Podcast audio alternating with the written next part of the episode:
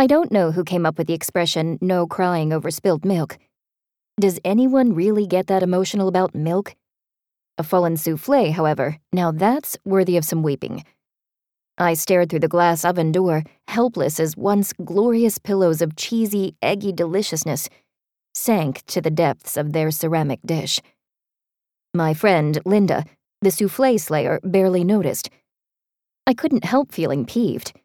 Linda had seen the dish in the oven. She'd even said, "Oh good, you have the oven on," right before she jammed in two overstuffed trays of tamales and slammed the door with enough force to bring down my soufflé and any others rising in the greater Santa Fe area. As if for good measure, she stomped her sensibly shoed foot on the satillo-tiled floor of Tres Amigas Café. "I hate that man. I hate him," she said, timing each word to a clump of her tan loafer.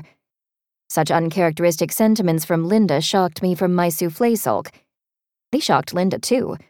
She clamped her hands over her mouth before crossing herself and turning wide eyes to me.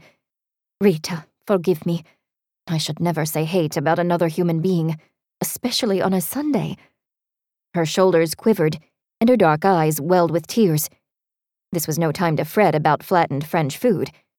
Taking Linda by the arm, I guided her to the main dining room, hoping the exuberant decor would cheer her up.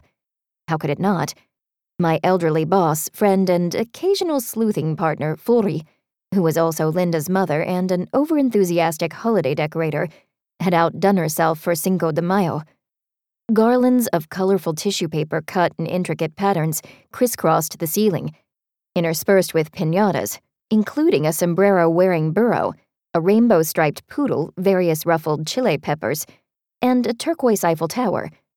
Mexican flags poked from the condiment holders atop vibrant vinyl tablecloths printed with tropical birds and flowers. Most decorators would have stopped there, if not way before. Not my octogenarian friend. Flori had added a half-dozen mannequins dressed as a mariachi band, complete with instruments and embroidered jackets. I hadn't asked Flori where or why she'd acquired the plastic people. I also couldn't tell whether some were male, female, or extraterrestrial.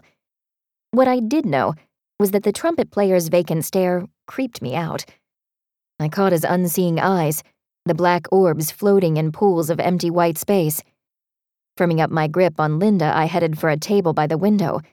Besides being far from the trumpet player, this spot had a lovely view of our outdoor dining patio, recently reopened for spring.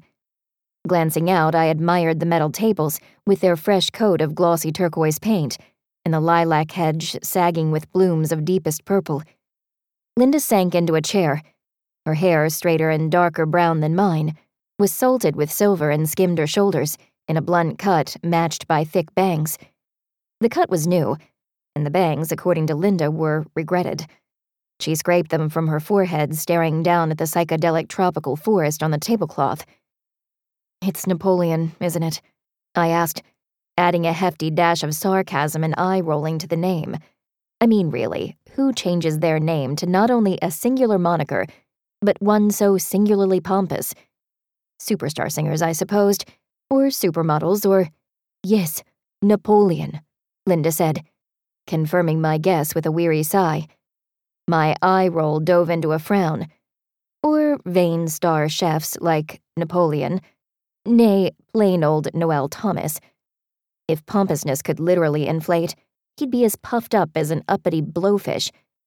It didn't help that the Food Network recently featured Napoleon's casual French bistro on its Best Bites segment, and that the walls of his fine dining establishment practically sagged with awards. Or, I begrudgingly acknowledged, that his food was so darn good.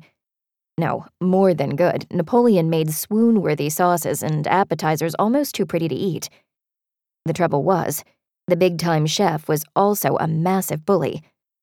Napoleon's mean moves were the stuff of legend and nightmares among local food workers who told the tales in hushed tones, nervously glancing over their shoulders.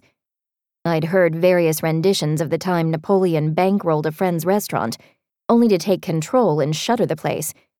Then there was the head chef he fired for cooking a single steak too well done, and the night he pink-slipped an entire waitstaff during the dinner service.